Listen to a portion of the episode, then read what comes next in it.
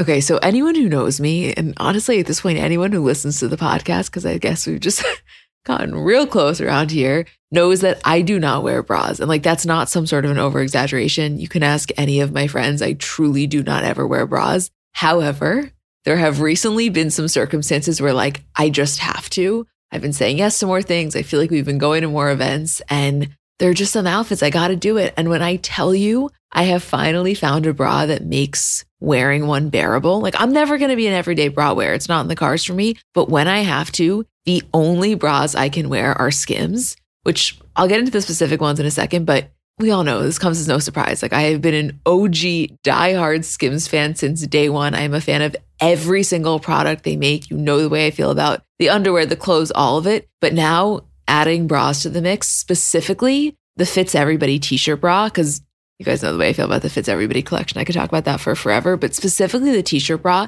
it's just so comfortable. I don't know, the straps don't dig into you. It's probably the only bra I've ever worn where when I get home, I'm not like dying to take it off, which I cannot express how massive of a feat that is for someone like me.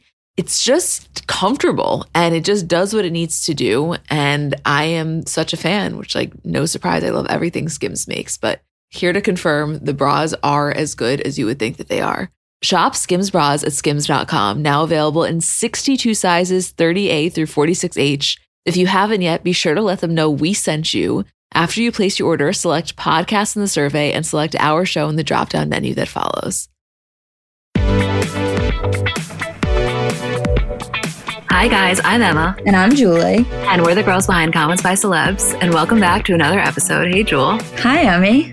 So we recorded this entire episode and we right after we sent it to our editor, the news broke that Olivia Jade is going on Red Table Talk. So I know the episode didn't come out yet, but we just wanted to spend kind of a minute on that because as you guys know, Lori reported on October 30th to serve her 2-month sentence and her husband reported on November 19th to serve his 5-month sentence. So then just an hour or two ago, Olivia Jade posted the promo of her on Red Table and wrote, Thank you at Jada, at Adrian, at Willow for bringing me to the table so I can publicly share my experience for the first time. And it's going to be tomorrow at 9 a.m. Pacific time on Facebook Watch. I, I was honestly a little bit floored by this. Yeah, me too. It's not that I was so shocked that she chose to do it on Red Table. I actually think that makes a lot of sense for her. I just thought it was kind of quick. I mean, I was expecting her I knew she would do this eventually, but I think I was expecting her to do it maybe after her parents were out once the dust had kind of settled. So that's the only part of it I was surprised about. That was exactly my reaction. I feel like, you know, Red Table has kind of now asserted itself as a really good place for people in these sticky situations to go to. So the medium and the platform made a lot of sense, but she just started reemerging on social. I didn't anticipate this, but I actually think it was probably a very good move for her. I mean, we don't know, but we'll see. Yeah, I agree with that. It's it's going to be interesting to watch her navigate this because obviously there's not going to be legal ramifications of this. That's all said and done, but it's not going to be easy for her to navigate this area and this conversation. No, no, not at all. And we know, you know, Jada's style specifically. I think she has a very excellent way of handling these things. So, you know, think about a Jordyn Woods or a T.I. or when Jada and Will did their own did their own thing. It's like there are certain episodes of Red Table where you were just glued. And one, I know for a fact that's going to be us. And two, guys on Wednesday for the Kardashian bonus show, we'll probably spend the first 10 or so minutes talking about it just because I feel like we have to. Yeah, absolutely. We're going to. So, in terms of this episode, it was kind of a medley. We spoke Rihanna and ASAP, Elliot Page. Then there were some relationship things. So, we spoke about Ben Affleck and Ana de Armas, Paris Hilton, Selena Gomez and Jimmy Butler. Talked about the Pete Davidson vibrator thing, um, the Euphoria episode, Bryson Addison. And then in the Kardashians, we spoke mostly about the TikTok, a little bit of the Larsa Pippen update. And um, I think that was it. Anything else you want to add, or should we get into it? No, let's get into it. So, as you guys know, every week we're highlighting a Black owned business. And this week we're doing the Semicolon Bookshop. So, this is a Black woman owned bookstore and gallery space in Chicago. It was founded by this woman, Danielle Mullen. And you can order books and audiobooks on their website, which is semicolonchi.com. And the Instagram is at semicolonchai. Also, this will be in the description, but once a month we're going to update our Instagram highlight and add all of the Black owned businesses that we did for that month. So, It will be there. You ready, Jewel? So ready. Okay, so let's start out with ASAP and Rihanna. I know this happened last week, but we haven't gotten a chance to talk about it, and we just couldn't have this podcast and not. So, according to sources, they are dating, which take that with a grain of salt because this rumor circulates every so often. But basically, Page Six had reported that they were spotted having dinner together at the Beatrice Inn in New York with friends over the weekend. Then, a little bit after that, a source had confirmed that they were dating. After the dinner, they were photographed a couple days later, kind of just walking around the city. And again, this is nothing that's so uncommon. We know they're friends. They've definitely had relationship speculation in the past. But just a little bit of history. They've been friends since at least 2013 when he opened for her on her Diamonds World Tour. This was the first time I think that they sparked kind of real dating rumors. And most recently, she included him in her Fenty skin campaign. That was when they did those GQ and Vogue interviews together. We talked about them, I remember, because the chemistry, both sexual and also platonic, was just kind of off the charts and very palpable. Also, keep in mind, her last relationship was with the billionaire Hassan Jameel. That was from 2017 to October 2019. And he most recently has been linked to Kendall Jenner. That was July 2016 to August 2017. You guys remember the 2017 Met Gala, those pictures, one, the selfie where they're kind of all up in each other. And then that picture that Kylie took of them from the back where he has his hand on his, her ass. Also a hot couple to me, not even co- comparable to Rihanna. But what are you, what are you feeling? What's your one opinion on the accuracy of this? And then also what's just like your emotional reaction? My emotional reaction is that I find it hard when news breaks about Rihanna at a restaurant that's 10 blocks from me. you were struggling with that a little. That's that's a difficult pill to swallow. That it really is. It's also just significantly more difficult in the time of COVID because in a normal time, even going there wouldn't have been so crazy, you know? No, I would have just done a little walk by. Now I can't. I'm not. Gonna, I'm not going to risk giving Rihanna Corona just so that I could fulfill some sort of fantasy of seeing them together. What am I, a fucking serial killer? Julie texted me. She's like, I just want you to know I'm not leaving my apartment, but they are 10 blocks away and it's taking a lot of self control. In terms of them together, though, I I always like them together. This has been an on and off rumor, I think, since their tour in 2013 when they did the video together promoting the Fenty skin campaign. Everyone was like, okay, this is a couple I can get on board with. The chem- they're so similar in so many ways. Like when she asked him what his favorite look of hers was, and he had an answer off the top of his head that was like a really random outfit that wasn't like a Met Gala or like a Grammys outfit. It was like a very small red carpet event that most people wouldn't have remembered. I was like, this I can get on board with. Anybody who remembers the specific Rihanna outfit that's their favorite look, I can get on board with. Yeah, that's what I was going to say. I do think that their love and appreciation for fashion and the fact that they both in their own rights have really become fashion icons, I think lends to the chemistry of their relationship because it's like connecting at a different level. Of course, they have the musical genius. Of course, they have the fame and a million other things and being sex symbols, both of them. But I do think the love for fashion and the way that they appreciate it, I would imagine lends for very kind of stimulating conversation. Yeah, definitely. I don't know if this is 100% real. I don't know if one group dinner and walking around the city together alone qualifies as definitely confirming a relationship, although I know somebody, you know, a source confirmed it to people. I won't get my hopes up about it, but if this is the case, I'm ecstatic about it. Yeah, I want to say two things. The first is I feel like us as the general public, when it comes to them dating, we're like dogs waiting at the window for their owner to come home kind of thing. Like we are just constantly ready. If you tell us, we're just going to believe it because it's just more fun to believe it. I don't even feel like we care if we get our hopes let down every single time. You know, like a dog, every single time someone walks by the window, they get so excited even if they're not coming into the house. Like that is us, I feel like with them. Yeah, I love you using dog analogies. I know, out of left field. And um, the second thing I wanted to say is I remember texting this to you when the news initially broke, which is like, obviously, I get very excited about Rihanna's dating life. However, that clip of her when she's on the red carpet and somebody asks, What are you looking for in a man? And she says, First of all, I'm not looking for a man. Let's start there. And I think probably partially because of its virality and also just because she's made that such a theme of like, yeah, a relationship is fine, but I don't need it.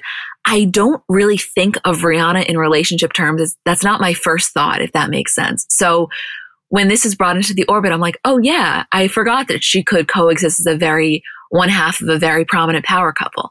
You know what I'm saying? Like I always just think of her as this singular icon. So I get additionally excited when the possibility of her with someone else, whoever it is, is even in the equation. Yeah, that absolutely makes sense. And I agree with that. I definitely view her in that way too. But there is always a piece of me that will think about Drake so often that it's like I'm either thinking about her as like her own separate entity, which is usually the case, or I'm thinking about her and Drake together. And then comes the ASAP Rocky portion of it. When I remember that the Drake fantasy is something that we all have to move on from potentially. Why don't you, as our parting note to end this Rihanna ASAP conversation, leave our listeners with a little gift? Tell them exactly the name of the music video to watch that you watch twice a week. I am so glad you said that. There are a couple of videos to watch. Okay. This is important. The main one is Rihanna work live at the Brit Awards, okay, in 2016, which was Drake came out and they did work together. There is also them performing at the Anti World Tour live, incredible, similar vibes.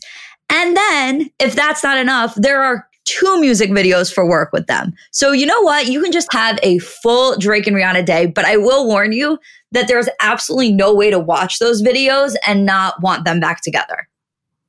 Yeah, no, it's a, it's a necessary warning. That's why I feel like as much as you're excited about the ASAP thing, you can never be the full threshold of excitement because you do think about the Drake thing, which I think a lot of people can relate to. A lot of people probably can because I think a lot of people don't like Drake, but those that do may feel the same way. Yeah, I think the Drake thing is just a fantasy a lot of us hold on to. Ah, it, it, I don't even know. It's one of those things that I don't think we'll ever fully move on from because there were so many moments and times that you could point to them and look at them and be like, this is so endgame. I can't believe they're not together. But I don't know. I think they both hurt each other. That's a whole other conversation though. Yeah, that's that's a conversation for another day. Yeah, but anyway, that when you're older. we leave you guys with those parting videos, and uh, I don't know. Let's see what what happens with this one. I'm excited to see. Very excited to see. Me too. So the next thing we wanted to talk about, I know this also happened last week, but we haven't gotten a chance to discuss it and we absolutely wanted to. So Elliot Page announced that he was transgender and would go by the name Elliot. Keep in mind, he is 33 years old. He is married to choreographer Emma Portner.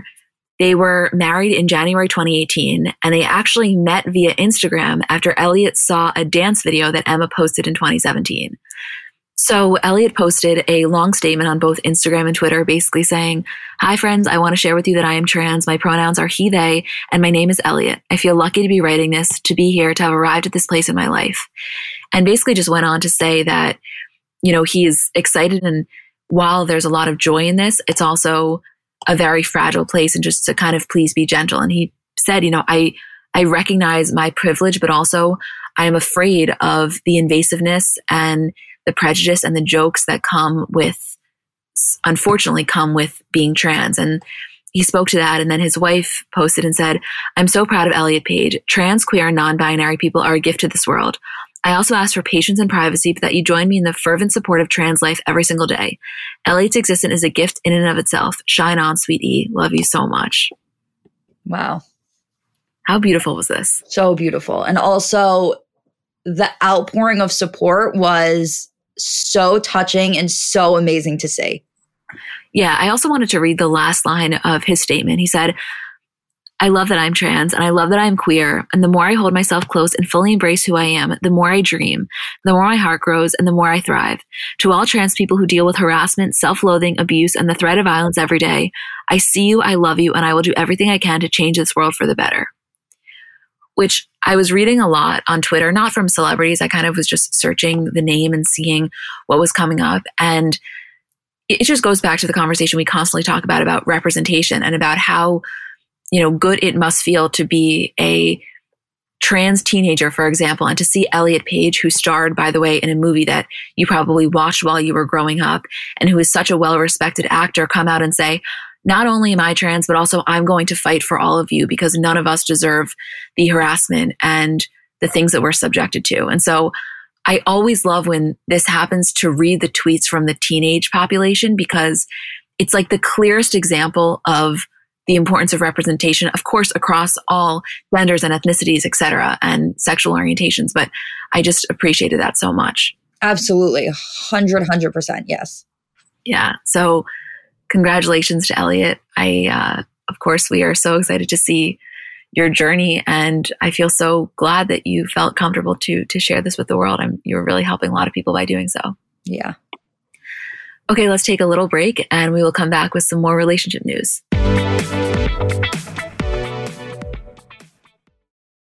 So I know we're all kind of operating at a different skill level when it comes to makeup. Like I have some friends who they do their makeup and it looks like they got it professionally done. I have others who know nothing about any products. And then I would say I'm somewhere in the middle. Like by no means am I very skilled, but I think I can hold my own. And in terms of my everyday, I'm just doing mascara, lip gloss, and maybe a little bit of highlighter on my inner corner. So if I'm only using a few products, I need them to be excellent. And I've recently been very into the Thrive Causemetics mascara, which I'll tell you about in a second. But just in general, a note on the company. For every product purchase, Thrive Causemetics donates products and funds to help communities thrive, which I just love knowing that I'm buying from a company that does that. And in terms of their mascara, so it's the Liquid Lash Extensions mascara. You guys have seen that. It's the viral turquoise tube. I've saw it all over social media before I ever started using it. And it's a unique formula that creates tubes around each eyelash to lengthen them. It's also super easy to remove. So it slides right off with warm water. It doesn't leave smudges. And the ingredients are really nourishing. So they support longer, stronger, and healthier looking lashes over time. It really just gets the job done. Like you will see what I mean when you try it. Refresh your everyday look with Thrive Causemetics, luxury beauty that gives back. Right now, you can get an exclusive 10% off your first order at thrivecausemetics.com slash CBC. That's Thrive Causemetics, C-A-U-S-E-M-E-T-I-C-S dot com slash CBC for 10% off your first order. Okay, we're going to get into Selena Gomez, Jimmy Butler, and Ben Affleck Ana de Armas in a second, but I first just want to talk about Paris Hilton for like two minutes because as you guys know, she's been dating this guy, Carter Reum. Remember, he's just a businessman, entrepreneur, kind of as we say, fame adjacent. He founded this liquor company, VEEV Spirits, with his brother. And keep in mind, they went Instagram official in April. And she's been speaking about their relationship publicly for a few months now, but she posted for their one year anniversary. I want to read the caption just because there's a couple of things I want to talk about. She said, Happy one year anniversary, my love. I love that we celebrate our love every month. I can't believe it's only been a year. It feels like I've been with you a lifetime. I've never felt so close to another person in my life. And that's because you're the first one who tore down the walls I built around my heart and opened up my heart in a way that I didn't know was possible. I truly believe that we were custom made for each other and meant to be. Nothing in my life has ever felt so right or so perfect. Every day I feel like I'm in a dream. There's no one I'd rather spend forever with. I've heard of twin flames before, but I never believed in them till you. Love you forever, my twin flame, my best friend, my other half, my partner for life. And I can't wait for our future and a lifetime of love and adventures. Because no matter what happens in life, I will always be happy, feel safe, and at home in your arms and by your side forever. Can I tell you something how I feel about this? Yeah. Okay. One, obviously, I'm thrilled for Paris because, especially after watching that documentary, I just feel like a protectiveness over her.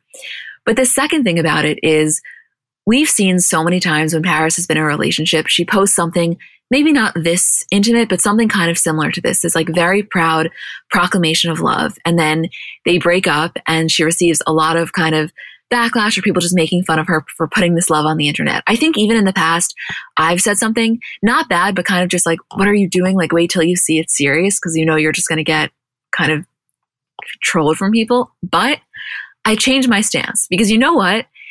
If this is what makes Paris happy and she wants to profess her love to the internet and she doesn't care if, God forbid, it doesn't work out how she looks, I actually think that's a beautiful thing. Like, I've totally changed my approach on this because whether or not this is for her forever, even though I hope it is, like, good for her for feeling so empowered to just want to share this. I love your passion for Paris Hilton and her relationships. I am obsessed with it. I know you are. I it's because she's such a powerful figure on her own like she on her own like she doesn't need a man but she wants one. That's why i feel invested in it because she's spoken so openly about how she wants it. Right exactly yes. I don't know. Call, call me an optimist call me gullible whatever you want to call me i'm hoping that this one lasts. I'm going to put my money on it and if i'm disappointed i'm disappointed Oh, I will call you both those things probably in, in, a, in a year or so, but uh, for now we can enjoy it. I know. You don't think this is it, do you? Um, it's not that I, I don't really know enough about it to say one way or another, but the point that you made before, like four seconds ago, about um, her posting on Instagram and then having to be like, never mind, that just sits with me. Like, I never forget that. I know. I will just say one thing about that, which is I do think it's a little bit different talking about her relationships now versus pre documentary. And I don't just mean release, I also mean filming because I really do think that entire experience was transformative for her. Like when she says in this caption about how she never had someone break down her walls, whatever, call that whatever you want. I know people use that term a lot, but I do think having to go back on that past trauma and kind of have to like reflect on herself in the way that she had to, I would imagine allowed for deeper connection. So I'm thinking that maybe now going forward, like her relationships will be a little bit more uh, vulnerable because of that experience. Yeah, it's definitely possible. I don't think you're necessarily wrong. I just, I'll always like uh, the exact opposite reaction of what you have is what I have. Where it's like for you, you're like, that's such a beautiful thing that she's able to do that even with the fear of it not working out, which is, you're right. Like you're obviously the one that's right in this scenario. But for me, I'm like, oh God, that would be my worst nightmare oh, Julie, you know that I have to remove my own personal things. Julie's biggest joke, Julie's like, you're going to be married and people aren't even going to know that you've ever been dating someone. Like, I don't post that shit ever. Right. Um, no, I, I obviously agree with you for my personal life. I guess I'm just thinking in terms of her. Like, I used to be, I think I used to be a little bit judgmental about it. And now I'm like, imagine having that happen so many times and still not caring because you're just so excited about the love. Like, maybe that's something more of us should aim to do. I don't know. Maybe you're right. I don't know. It's got a little bit of a deeper conversation, but that's how I feel. Just wanted to let you guys know uh, she's still going strong. And of course, we will keep you updated. Okay, next thing we're going to talk about Selena Gomez and Jimmy Butler out of left field, no? Yes, I was I did not see this coming. Yeah, so for anybody who doesn't know, he plays for the Miami Heat and they had kind of first sparked dating rumors in mid-November. They were having dinner in the city, but there wasn't really that many stories after that, I don't feel. And according to E! News, they've been casually dating since then. A source said, quote, they hung out a few times while Selena was in the city. Jimmy asked her to go to dinner and they had a great time. It's very casual and she's open to seeing where things go, but isn't settling down just yet. She has really kind of been single. She's loved being single. So her, the sources say that they're enjoying their time together. They've been on a few dates. She's into him, but taking things very slowly. Keep in mind, her last relationship ended March 2018 and she was seeing the Weeknd from January to October 2017. His last relationship was with his ex, Kaitlin Nowak. They actually had a daughter together in October 2019. They were very private about their relationship and also about their child. But before that, he dated Shay Mitchell in 2016. And that's kind of his most recent dating history. So this was a bit of a surprise, but I'm very much into it. Yeah, I'm very into it. Also, I know this is like kind of a weird statement, but I imagine she must trust him very much to be going out with him right now because I imagine that with her health struggles combined with COVID, she's not seeing anybody unless she 100% trusts that she is safe around them. So I do think it is a big deal in terms of like relationship and dating for her to be seeing somebody right now. It's interesting because that's not even a celebrity thing. It's like just in general, we speak right. about that a lot. Like any, everybody has their bubble of people, right? So like, I don't know, between two and eight people that you see on a regular basis that you all trust have been safe.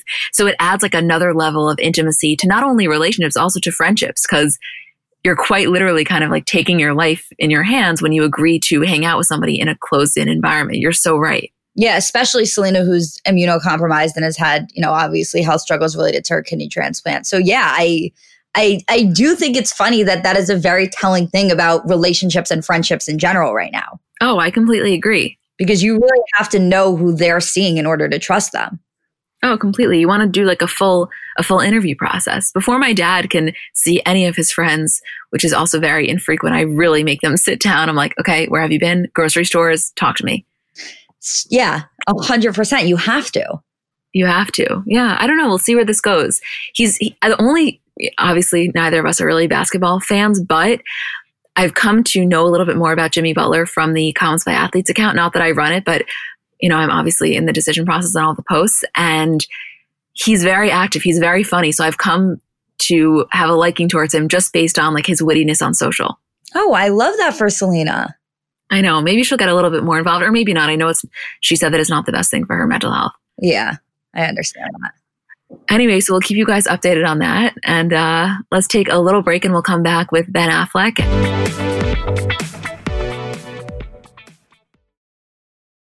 So I'm a big fan of transparency across all aspects of life. Like generally speaking, there's pretty much nothing I wouldn't rather be told straight up. But specifically when I'm buying something or paying for a service, I just want to know what I'm getting myself into. And oftentimes there can be so much nonsense or so much yada yada. For example, sneaky terms hidden in the fine print of contracts, or bills that randomly go up without properly alerting you, or budget airlines with cheap fares but then exorbitant fees to make up for it elsewhere. And we just should not need to be dealing with this type of yada yada in our lives. And yes, you could read every single word of every single contract, and that's one way of avoiding it. Or you can go with a trusted brand like Metro by T Mobile that helps you to get ahead and not pull you back. That's right. You don't take yada yada from life, so don't take yada yada from your wireless provider. Metro by T-Mobile has no contracts, no credit checks, no surprises, and nada yada yada, which honestly gives so much peace of mind. Like you shouldn't have to compromise for an okay option with sacrifices when you really deserve that full transparency. Stop by one of over 6,000 Metro stores nationwide. So Ana de Armas and Ben Affleck have reportedly moved in together. Remember, they've been dating for about a year. They met last year while they were filming Deep Water. And if you guys remember, this March is when they kind of confirmed it. She posted a photo and he commented, photo credit, please. When I tell you we have never posted something so shortly after seeing it, I will never forget that moment. Never. That was one of, that was one of the big ones for me, definitely. Yeah. So I mean, we've seen them photographed constantly by paparazzi everywhere. They're apparently going really strong. And right after he had split from Jen Garner around 2018, he bought this beautiful $20 million house. And apparently, this is the home that they are moving into. It's about 14,000 square foot. It's in Pacific Palisades. It's just beautiful nine bathrooms, a pool, full gym, screening room, seven bedrooms. Ridiculous. So I can't tell you 100% that that's the truth, but that's kind of what the reports are saying. So we kind of saw this coming, but I'm still weirdly into it. Like, I know this is a polarizing relationship and not everybody is a fan, but I am. I was just going to say that. It's, I find it unusual for me to, uh, for there to be a public opinion about a couple like this. Not like a stand couple, but like a couple that people are weirded out by and me not agree with that statement. But I'm so into them that I almost like feel embarrassed every time we talk about it because I don't hate it at all. I know it's funny because people make so much fun of their paparazzi photos because it's constant. They're constantly drinking coffee. He's constantly doing whatever he's doing. And for me, I'm like, I totally get it, but also haven't you kind of become accustomed to it? Because Twitter, which is the first place to kind of shit on them, when they went silent and there were no photos, let me tell you, Twitter was not that happy. Once they reemerged, people were thrilled. So it's kind of like you don't know what you got till it's gone. People love to make fun of them in a very it is a very playful way. It's not a mean or malicious way but this is twitter's like make fun of couple 100% it's just funny to me that this is the couple they chose because my whole thing with ben affleck is that if he is sober stable and happy then if the worst part about him is that his relationship is overly public and heavily paparazzi, then I'm 100% fine with that. No, I, I, agree with you. I really do.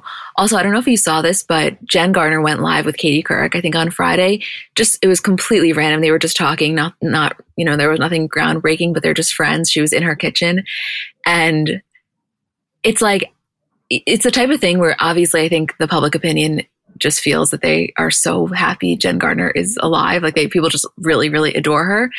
Um, but it's not the type of situation where I'm like, oh, I long for them to be back, even if it was the best thing for him.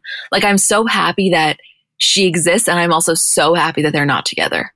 It's this weird thing where I can't talk about Ben Affleck without thinking about Jen Garner. Like anytime I think about him, I think about the effect it must have on her and what she did for him and everything that goes along with that. Whenever I think about her, I never ever think about him. It does not pop into my head even once to the point where she had posted a photo of herself on Instagram of her looking really young. And somebody had commented, like you like you look exactly like Sam Affleck. And I was like, who the fuck is Sam Affleck? Like what what Affleck family member are they comparing this to? Until I was like, it's her fucking son. So funny, right? You forget. But it's it's only funny because I always forget when it comes to her. Never never think about it, not once. As soon as it comes to him, it pops right into my head. Yeah, but I think that that's also just a testament to the way that the public perceived their relationship, which I think was accurate, which was that he kind of needed her a lot more than she needed him for a very strong time there. You know what I mean? She kind of was seen as like the uh, the one that kept it together. So I think that's only natural. You know, it makes total sense. Yeah. Also, she has more of a presence. Like she's constantly posting things, whereas he's a lot more subdued. So we don't we don't see things of him that much unless it has to do with his relationship. Which is exactly why I could not believe that he had commented that on her photo, asking for photo cred. Well, yeah. And of course, we kind of figured out that that was a very calculated situation. But uh, when I tell you guys, Julie and I were like, there is no way that it is 2020 and we are confirming Ben Affleck's new romance via the comment section. This is just something we didn't necessarily anticipate happening this year. Crazy. Really, really crazy. How how beautiful is she, by the way? So, so stunning. So gorgeous. I know. Did you ever watch Knives Out? I'm putting you on blast here, but did you ever watch Knives Out? No. You should watch with your dad because you guys will both absolutely love it. And Chris Evans is in a cable knit sweater in it, so you'll be fine. okay. Say no more. you, had me at Chris. you had me at Chris Evans. I didn't even know, need to know it was cable knit. Uh, by the way, before we move on, the one thing that I do want to talk about is Chris Evans' arms at Thanksgiving. Julie, no, no, no. It's it's too early for that. Talk about being thankful. Oh, I don't know if everybody saw this, but his brother posted a story of him in this tank top and it was very hot. Like it was overwhelmingly hot. Duh. No, I know, but I don't I don't know. Maybe I just didn't expect him to be so buff. Where have you been? I don't know. It, it, was it was just sexy. I, I I wasn't expecting to like be turned on on Thanksgiving when I was so full that that wasn't really a thought process for me in general. And then I was just very pleasantly surprised. Oh my God. You got to get onto uh, Chris Evans' TikTok and Chris Evans' Twitter. Chris Evans' TikTok is a special place. Uh, don't I know it? the thing about Chris Evans' TikTok is that we've kind of realized he very much appeals to a very wide audience. Like, there doesn't seem to be any sort of specific demographic. It's people across all different ages and honestly sexual orientations and gender and everything. Everyone loves Chris Evans. Yeah, it must be a good place to be. Yeah, it, it's nice to be Chris Evans, huh? I would I would guess so, yeah. Let's just take one minute to talk about Pete Davidson on SNL because there are a couple of noteworthy things. And would you like to start with the vibrator sketch? yeah, I obviously would.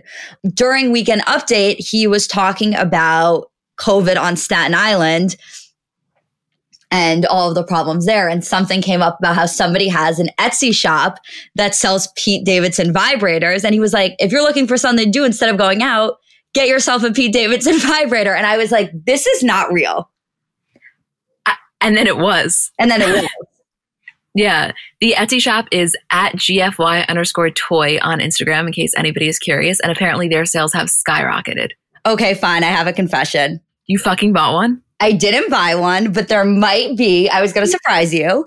There might be uh, some comments by celebs ones being sent to us. no way. I swear. Did you make did you really? I didn't do it, but they are sending it. That is amazing. I'm going to post the fuck out of that. I know you are, which is why it was going to be a fun surprise, but I couldn't wait to tell you. Wow, that's an amazing.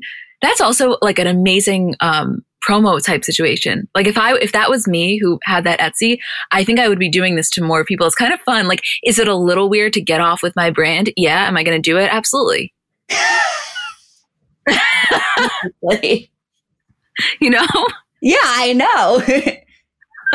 Talk about powerful women in business.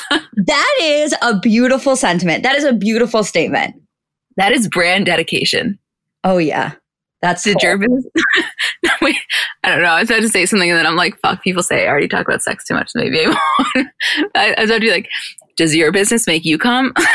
Honestly, yeah. yeah, that's great. Um, I, I, it's just funny also, like, take Pete out of the equation for a second. I think something that we talk about a lot, I don't know if we do it on the podcast or just in our own lives. It's really funny when people, whoever, like publicly acknowledge that they know that something about them is being used in mass amounts for people to get off to. Like, for example, when an actor and actress talks about a very famous sex scene that, that they know so many people have been really uh, stimulated by, for example. Like there's always something funny about the little bit of embarrassment, yet also a little bit of pride that you can sense is coming from someone. So for Pete to be talking about his face on a vibrator, like it just feels fun to watch. The funny thing about it also is the way that he was talking about it. He was saying like, he was like people don't like me he's like like for example when it broke that i was doing a christmas story and it was just the table read all of Twitter went crazy. He was like, but I'm likable enough in a weird way where people are making vibrators with my face on it, which is the best description of him ever.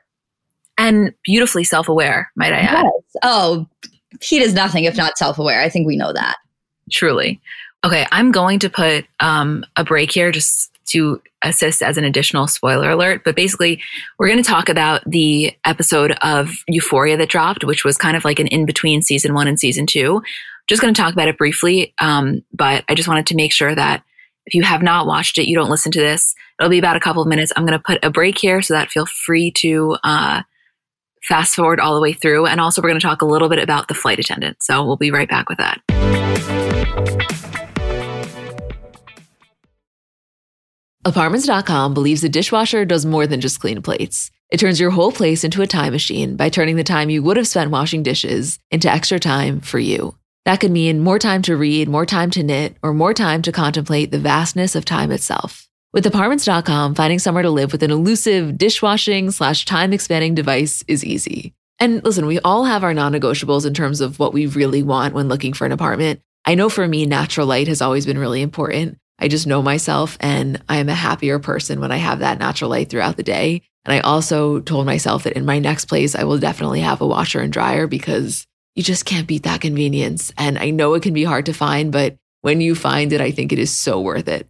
Apartments.com hosts the most rental listings with over 1 million available units. And with comprehensive search tools and instant alerts, you never have to worry about missing out on the perfect place. To find whatever you're searching for and more, visit apartments.com, the place to find a place.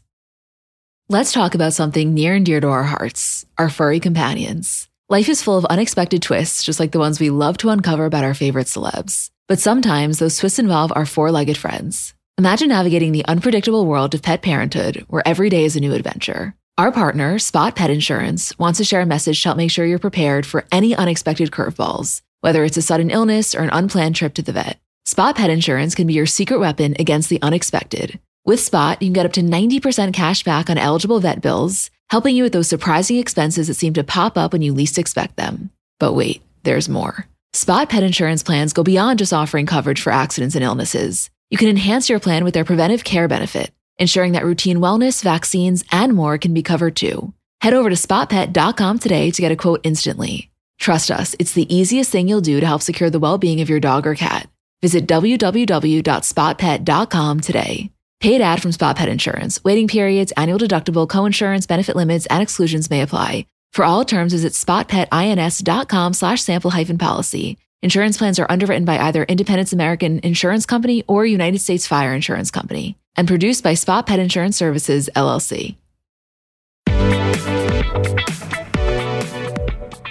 So this episode was called Part One Rue, and basically it was Zendaya and Colman Domingo, who plays her sponsor, Ali, kind of just talking about the aftermath of her relapse. And the entire episode, with the exception of the first scene where it's Zendaya and Jules, was shot in this diner with them speaking. And it was the type of episode where you really have to kind of be in the mindset to be able to watch it because it's not mindless watching. Not that Euphoria in general is, but it was very, very deep. I think it was probably a bit more of a PSA. Like clearly, you know, a lot of what was being talked about is very relatable to actual life. And I would imagine is very both triggering and also helpful for people who have been struggling with addiction. But I thought that it was very well done. oh, it was beautifully done. I literally, when I finished, I looked up and I was like, that was a beautiful special hour of television. I felt very, very strongly about this episode because, first of all, I think that Zendaya's acting in this that was Emmy worthy. She's already won the Emmy. We I think that for this episode specifically there could be another one because to sit in a diner for an hour long episode and showcase some of the best acting, that is not an easy task.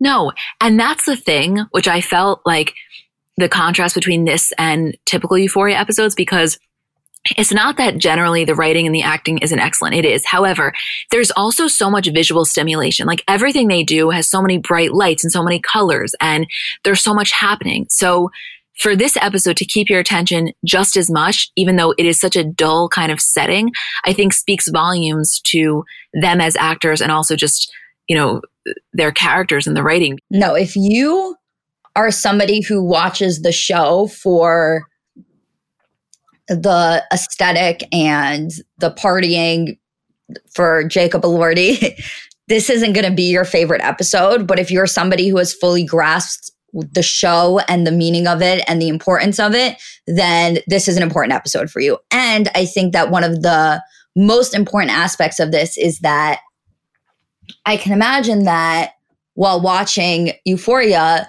there was this real uh, sense of glamorizing drug use and drug addiction, which I think is something that the writers and the producers are probably struggling with with putting out that message unintentionally, of course, because while they do show so many of the struggles and the pain with it, there's also an element of the show that makes it look really exciting. Um, so I think this episode was so important because it sat down and was like, we are not glamorizing this. This is the real side of it. This is the coming down from it. This is years of addiction and depression. And it was just such an honest, raw, real conversation that was so applicable outside of the show. It just, it was incredibly, incredibly well done. I totally agree with you. I really do. I just, you know, like to be honest with you, per, for me personally, I watched this right after watching, obviously, the most recent TV I had watched is The Undoing. And then I had been watching The Flight Attendant a little bit. And I had to stop it and then restart it when I was a little bit more in the mindset because I wanted more like action, I felt, which is not normally something that I want. So I would just urge you, I mean, I'm sure if you're listening to this, you've watched it, but um, you, I think you, everybody can agree that you have to really be focused on it before going into it because it's deep, it's intense, it's heavy. It's not the type of thing where you can be kind of looking at your phone on and off. You want to be fully present. Yeah, a hundred thousand percent. You have to really commit to it, which is, I think we can all commit an hour to. Uh, if I can commit an hour to being off of my phone, everybody can. He's also a wonderful actor. I know we've spoken about it, but he really is excellent. This is this was his clearly his breakout scene in the show. Oh yeah. It was really it was really special. I don't know, I can't even describe it in any other way. I was I think that there's always that common misconception that something has to something crazy has to happen in a show in order for it to be a good show, which is typically the case, right? But really great acting and a really great plot can come from a lot of simplicity while still being a complex character plot line and that's what this showed. Yeah, I know. I, I think that's absolutely true. I, for me personally, like, you know, the first scene that was Jules and Rue, I just, I could watch the, if the rest of the episodes were just them, I could watch it because I am so invested in the storyline. So it felt like a little bit of a tease. But then once I got into what the conversation was, I fully appreciated it. But they give, they gave you that little bit, you know, because you want more of it. You want to see what's going on with them, where they're at, like how, how that's faring for itself. The other thing is, if this was an episode that was just like episode three of the season, I would have a different reaction to it. I would be like, okay, it's kind of weird to throw this in. But because it was a filler episode and an in between episode, it made absolute perfect sense. Also, by the way, this was a bonus. We didn't deserve this. We weren't uh, we weren't uh, guaranteed this. This was something that they gave as a courtesy to their audience. You know what I mean? So, I, like, what are we going to do? Complain about what we got? No, I mean, I'm certainly not. I loved every second of it. I know other people kind of did, but again, it was never meant to be an episode that fully continued or touched upon the main plot of the show. It was supposed to touch upon Rue and her struggles and her story. and it did exactly what it was meant to do and more. Yeah, I, I totally agree. Anyway, great watch. Also, no spoilers here because Julie didn't even watch it yet, but I just wanted to tell everyone that I watched the first four or five, however many episodes are out of The Flight Attendant with Kaley Cuoco, and I really liked it. I, her acting, I thought, was excellent in it because I don't know if everyone else feels this way, but when I think of her, I just immediately think Big Bang Theory. And she was so great in that, but it didn't really push her acting to the full extent. Whereas this was a totally different role. And I just, I just enjoyed it. I want you to watch it to see what you think. It's a little bit anxiety provoking, which I know isn't necessarily something you typically like, but I, am very into it. I, I, I, get so happy when there's a show that comes on and I automatically click with it, and I did. So hopefully we can get her on. That would be fun to talk about. But just wanted to tell everyone in case you're thinking about watching it, I have and I really liked it. I know my word doesn't carry as much weight as Julie's, but I just want you to know that I did. I'm obviously going to watch it because it won't sit right with me to have a show that you watch that I didn't. But I do have a lot of really weird anxiety things with TV shows. And this is one that will, I think for you, what will happen is you will become frustrated by you know her not being able to get out of her own way kind of thing because you approach things i think a lot of times with tv very logically and her character which you figure out in the first two minutes i'm not giving anything away just doesn't so i can imagine that for you and for anybody else listening that has that same thing that definitely arising right i don't know we'll see i'll watch it today obviously Okay, we're going to spend a couple minutes now. Feel free to fast forward if this is not your thing, but we just want to talk about Bryce and Addison. It got so many messages about it. That YouTube video cleared up a lot of things. So just give us a couple of minutes. And again, I totally get if TikTok isn't your thing, feel free to fast forward. I love when we do that because it makes me feel safe to talk about it without fear of judgment. Same. So Addison uploaded this five minute video called The Truth About Us. And it was her and Bryce at the gym dog pound, basically just answering fan questions about their relationship. They spoke about how it started, how they made out at a party for the first time. He made a comment that she basically said to him, like, watch out if you keep kissing me, you're going to get feelings. And the entire thing was very kind of playful. One of the questions was asking, her favorite gift that he's ever gotten her. And she said it was the letter that you wrote me. And apparently he wrote her this really beautiful letter for her birthday. They're saying this is the second Christmas they're going to spend together. At the end of the video, they confirm that they are officially dating since that's been a question in so many people's minds. Obviously, I think that she could be with somebody very different. However, I would be lying if I said I didn't enjoy every second of watching it. There is no limit no limit to the amount of things I would do to be able to read that letter he wrote her. Great, Julie. I I'm sorry. I'm I'm so sorry. I fucking love them together. It's not that we're in the minority clearly. I mean that video had 15 million views, but a lot of people just like don't want aren't down for it. I'm I can't even explain how obsessed I am with it. It's so weird. I know it is. Like I I fully grasp and understand that, but they're like, I feel like I haven't had a, a young couple like this. Oh my God, I'm getting old, aren't I? I feel like we haven't had a young couple like this to obsess over in a while. Like every time we talk about couples now, it's like, oh, they're getting married and moving in together. Like it's so boring and adult. Like this is just like a young, fun couple doing their thing in LA. Like how fucking fun is that? And first of all, before I, you know, go any further, I understand COVID. I understand that maybe they're not being the safest. I recognize that. I don't agree with that. But during normal times, it would be very, very fun to watch them do their thing in LA. I just think you put yourself back to being 19. Like, you know how you feel when you're in love at 19 years old. It really feels like your entire world stopped.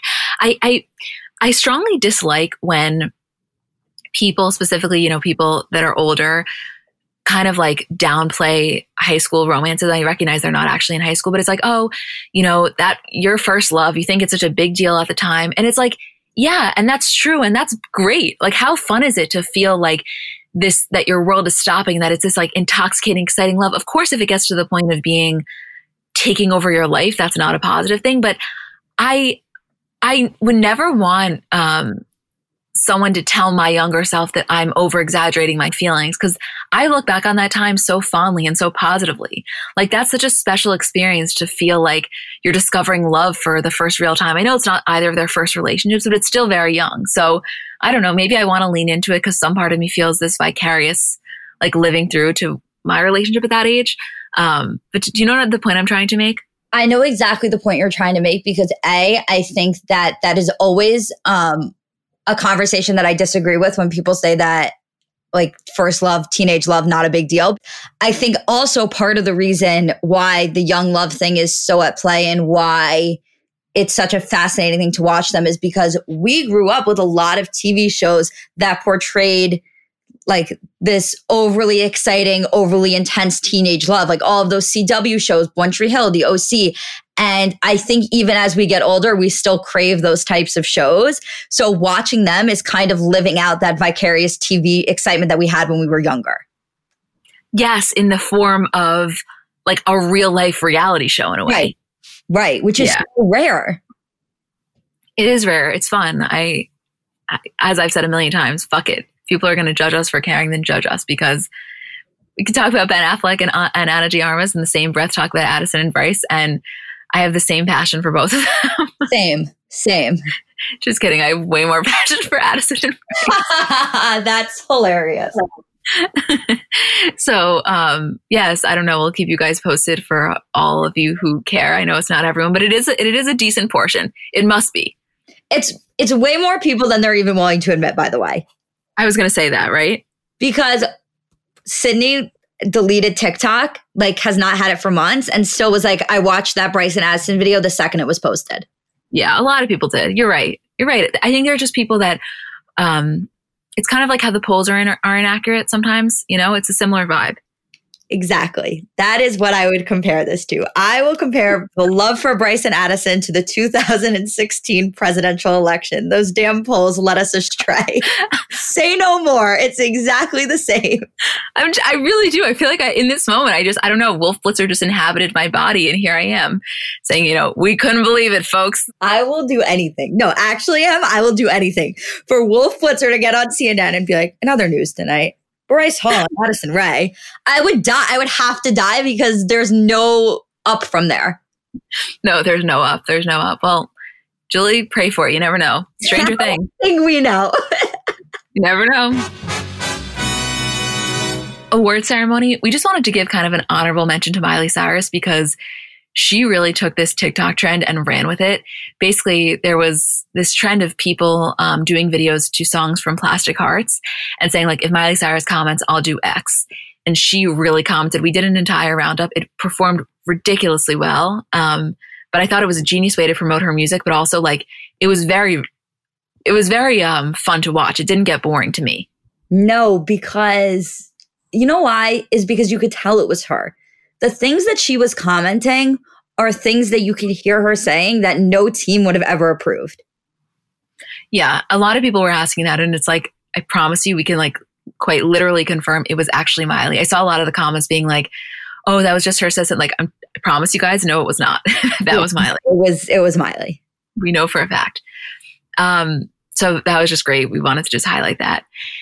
Kardashians. Yes, please, guys. This FaceTime TikTok thing was the best thing that ever happened, right? It was really good.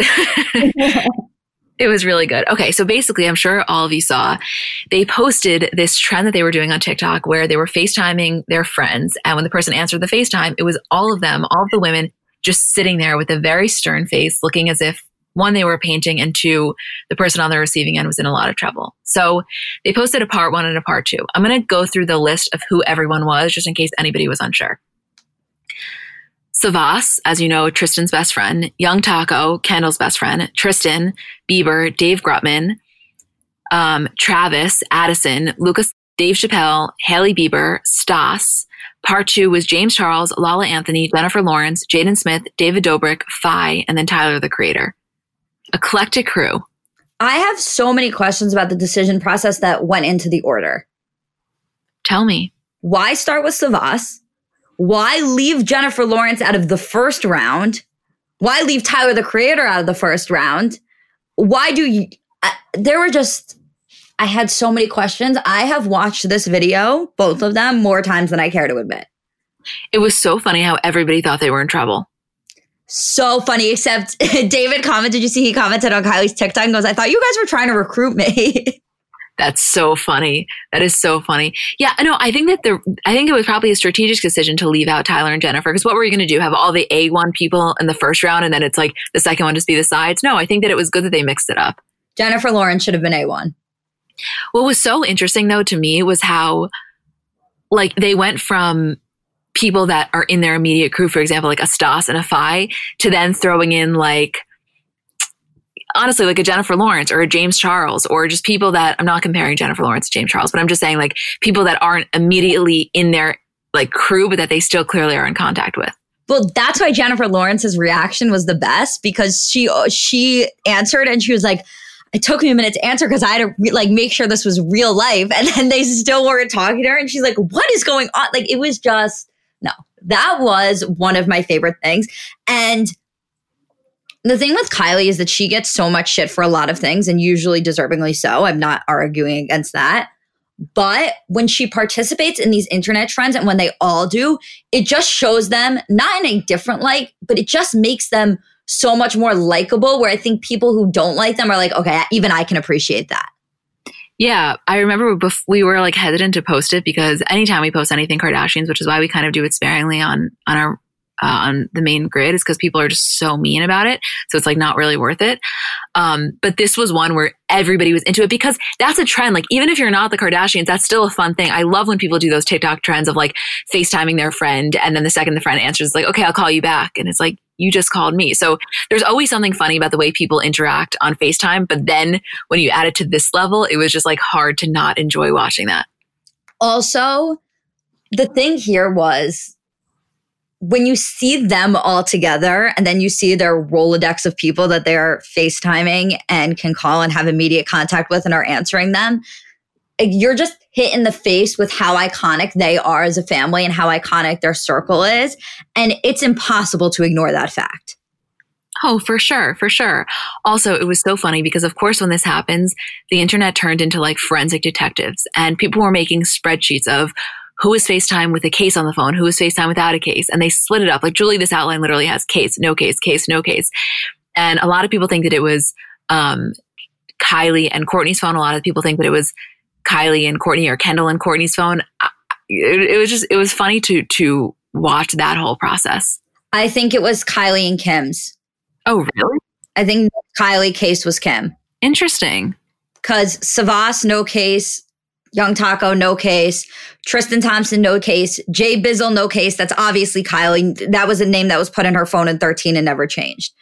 Dave Grutman, case. That's very Kim. Travis, Justin emoji. Only Kylie would do that. Um, Addison Rae, I think Kim would be more likely. I know that it was a little confusing with Kourtney there, but I think it was Kim. Case, Dave Chappelle, I think Kim is the only one that would have that number. Um, and then Lala Anthony was case. Jennifer Lawrence was case. David Dobrik was case and James Charles was case. Anybody could have been James Charles, but I think Lala, Jennifer Lawrence, and Dave Chappelle are the most compelling arguments for being Kim's phone. Interesting. Interesting. I don't I haven't really given it enough thought to know what I think. I've given it a lot of thought, yeah. Clearly Kylie was Travis, the cowboy emoji. Yeah, no case was 100% Kylie. I do think case was Kim. Interesting. I don't know. It could have been Kourtney. It could have been. I don't know. It's just something to think about. Yeah. Um, in other Kardashian news, not that there's so much, but it was Saint's fifth birthday. It's just the sweetest thing ever. Kim's caption about him, um, I just loved it. They she's you know she has my soul connection, which I'm sure she feels with all of her kids, but I think we've always felt that specifically with Saint. Also, in, in light of the Larsa situation, apparently Malik Beasley's wife, Montana Yao, which as you guys know we spoke at length about on the Kardashian um, recap, has filed for divorce the day after she saw the photos of him and Larsa. I don't know if that's 100% true, but I would imagine so based on the response she shared on social. Crazy. I mean, I'm sure that's true. I'm sure that's the case. Yeah.